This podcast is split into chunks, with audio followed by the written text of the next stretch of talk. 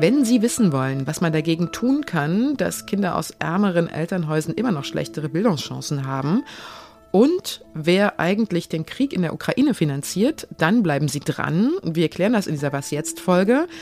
An diesem Donnerstag, den 20. April. Ich bin Elise Landschek, heiße Sie herzlich willkommen und kündige Ihnen hiermit die Nachrichten an. Ich bin Anne Schwed, guten Morgen. Bei einem Massengedränge in Jemen sind nach Angaben der Houthi-Rebellen fast 80 Menschen ums Leben gekommen. Mehr als 100 wurden verletzt. Wie ein Sprecher der Rebellen mitteilte, war der Tumult in der Hauptstadt Sanaa während einer Wohltätigkeitsaktion ausgebrochen. Händler hätten Geld an die Menge verteilt, woraufhin es zu wilden Gedränge kam. Der seit 2014 andauernde Bürgerkrieg im Jemen wird von den Vereinten Nationen als die weltweit schlimmste humanitäre Krise eingestuft.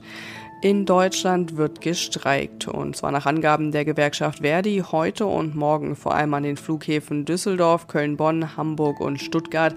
Der Arbeitskampf werde aber auch Auswirkungen auf andere Flughäfen haben. Außerdem findet heute im Tarifstreit der privaten Energiewirtschaft ein bundesweiter Warnstreik statt. Arbeitgeber und Arbeitnehmerseite hätten sich auch in der zweiten Verhandlungsrunde nicht geeinigt, erklärten die Gewerkschaften Verdi und IGBCE. Und morgen müssen sich Bahnkunden auf Einschränkungen im Fern- und Regionalverkehr einstellen. Da hat die Gewerkschaft EVG ihre Mitglieder zwischen 3 und 11 Uhr zu einem Warnstreik aufgerufen. Redaktionsschluss für diesen Podcast ist 5 Uhr. Kinder, deren Eltern kein Abitur und wenig Geld haben, machen seltener Abitur als Kinder aus Akademikerhaushalten mit hohem Einkommen.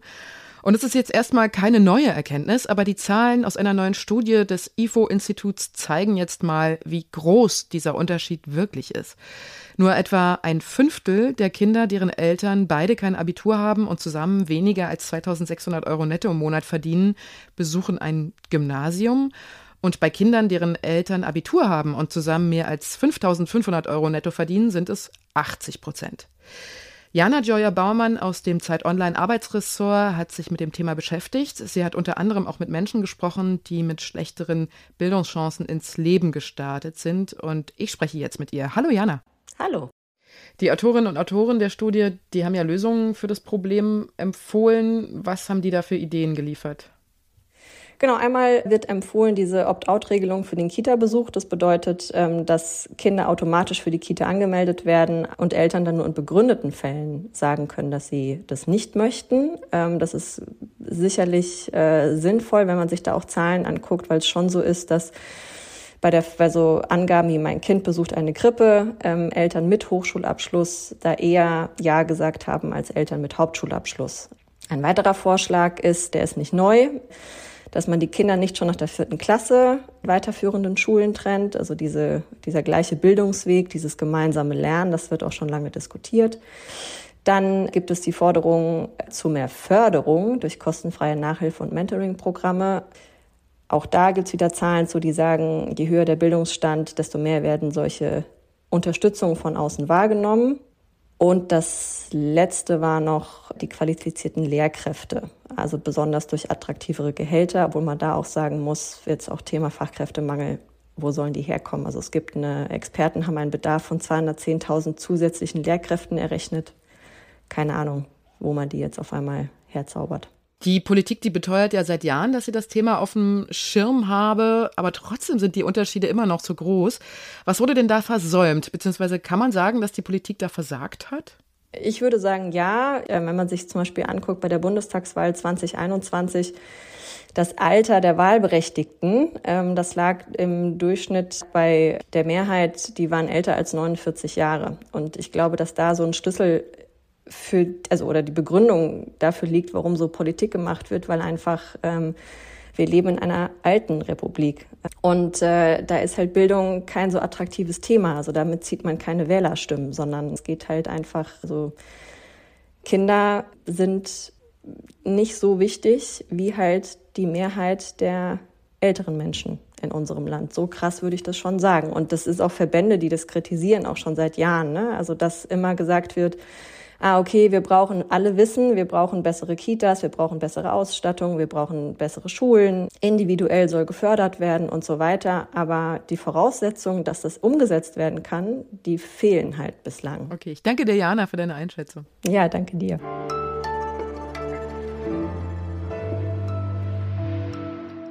Und sonst so? 42 Kilometer misst so ein normaler Marathon. Ein Ultramarathon ist mindestens 80 Kilometer lang, es gibt auch längere. Ist also extrem anstrengend, das muss man wirklich wollen. Ich hätte schon spätestens nach 10 Kilometern auch Bock, einfach ins Auto zu steigen und mich mal ein Stück zwischendurch kutschieren zu lassen. Bei dem Ultramarathon am 7. April zwischen Manchester und Liverpool hat das eine schottische Läuferin tatsächlich gemacht. Ein Freund hat sie heimlich zwischendurch mal zweieinhalb Kilometer mit dem Auto gefahren und dann wieder abgesetzt. Sie ist dann ziemlich spektakulär als Dritte ins Ziel gelaufen. Allerdings hat sie nicht damit gerechnet, dass die Veranstalter ein Tracking-System benutzt und festgestellt haben, dass sie die zweieinhalb Kilometer in einer Minute 40 zurückgelegt hat. Kann also nicht ganz sein, dass sie das wirklich gelaufen ist. Die Schlussfolgerung war da ganz richtig. Sie ist da mit dem Auto gefahren. Die Schottin ist dann vom Rennen disqualifiziert worden. Der Fall ging groß durch die Medien. Es war ihr natürlich furchtbar peinlich. Sie hat sich hundertmal entschuldigt. Aber die Frage bleibt natürlich, wenn sie keine Lust drauf hat, warum meldet sie sich dann für einen Ultramarathon überhaupt an? Es zwingt einen ja keiner dazu. Man kann auch einfach in Ruhe joggen gehen.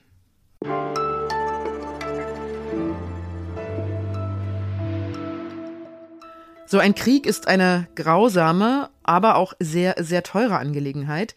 Der Krieg von Russland gegen die Ukraine zum Beispiel. Ein Expertenteam des Internationalen Währungsfonds in Washington hat ausgerechnet, dass die ukrainische Regierung bis 2027 für ihre Kriegskasse 123,5 Milliarden Dollar benötigt und das ist noch das Best-Case-Szenario. Das heißt, die 123,5 Milliarden Dollar sind die Summe, die voraussichtlich anfällt, wenn der Krieg im kommenden Jahr endet und sich die ukrainische Wirtschaft danach allmählich wieder erholt. Wenn das nicht so ist, dann wird es noch sehr, sehr viel teurer. Marc Schieritz ist Finanzexperte bei der Zeit und steht mir jetzt im Studio gegenüber. Hallo Marc. Hi. Wofür braucht denn die Ukraine die 123,5 Milliarden genau? Also was wird damit finanziert? Damit wird einfach der normale Staatsbetrieb finanziert, also Polizisten, Lehrer, ähm, Sold für die Soldaten. All diese Dinge. Es ist ja Krieg, das heißt, es, die Wirtschaft schwächelt, es fallen weniger Steuereinnahmen an. Man kann auch nicht so leicht Schulden aufnehmen. Irgendwo muss das Geld herkommen.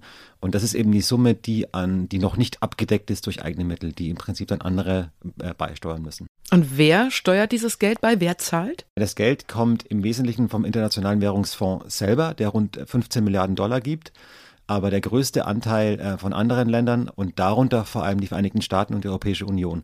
Es gibt Länder, Großbritannien, Japan, die geben hier und da mal eine Milliarde, aber ähm, der, der, die großen Beträge, die kommen aus Washington und aus Brüssel. Der IWF ja zum Beispiel hat ja die Kreditrichtlinien geändert. Was für einen Einfluss hat das denn jetzt auf die Finanzierung des Krieges? Der IWF hat gesagt, wir dürfen eigentlich einem Land, das so sehr im Krieg ist und im Konflikt ist, kein Geld geben, weil wir nicht absehen können, ob dieses Geld wieder zurückkommt. Der IWF vergibt Kredite wie Immobilienkredite, müssen zurückbezahlt werden. Jetzt ist die Not aber so groß, dass man gesagt hat, okay, wir machen das, wir ändern die Regeln, aber diese Regeln ändern wir nur. Wir vergeben nur dann Kredite an die Ukraine, wenn uns die anderen Geldgeber, nämlich die USA und die, die, die Europäische Union vor allem, gewährleisten, dass sie tatsächlich auch ihren Beitrag leisten. Sonst sind wir raus. So, das setzt, setzt natürlich ähm, also uns in Europa, aber auch die Amerikaner unter enormen Druck, weiter Geld zu geben. Und das ist natürlich Geld, das dann in gewisser Weise fehlt für die eigenen innenpolitischen Projekte. Also das Geld, das ich in die Ukraine überweise, damit kann ich dann hier keinen Polizisten mehr bezahlen. Und ähm, die Frage ist eben, wie lange das geht, weil doch so eine allgemeine ähm, Müdigkeit auch einsetzt. Wir haben in den USA Wahlen die Kritik an, an den Ukraine-Programmen wächst. Die Frage ist, kann Joe Biden überhaupt nochmal noch mal das durchsetzen, dass er nochmal mehr Geld für die Ukraine genehmigt bekommt für den Kongress? Ähm, und das alles wird sich wahrscheinlich im Sommer materialisieren, wenn sozusagen die nächste Finanzierungsrunde ansteht. Hm, sind das alles Kredite oder sind das auch richtig Förderungen, also geschenktes Geld für die Ukraine? Es ist beides. Die USA schenken das Geld bisher. Die sagen, ähm, 10,9 Milliarden haben sie jetzt gegeben, das kriegt ihr.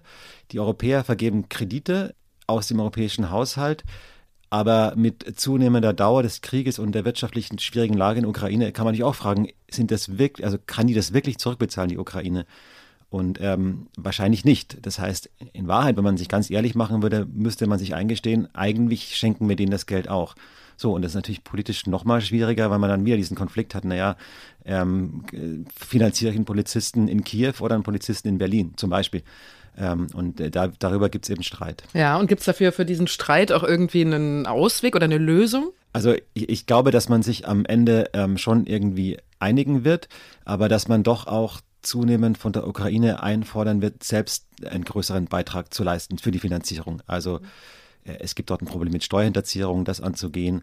Ähm, der IWF empfiehlt auch, holt doch doch bei euren eigenen Banken mehr Geld und dass zunehmend man sagen wird, okay, wir, wir helfen, aber ihr müsst auch mehr tun. Und den Artikel von Marc Schieritz, den können Sie gerade in der aktuellen Zeit lesen. Danke dir, Marc. Danke. Das war was jetzt am Morgen. Sie erreichen uns wie immer unter der Mailadresse wasjetzt@zeit.de.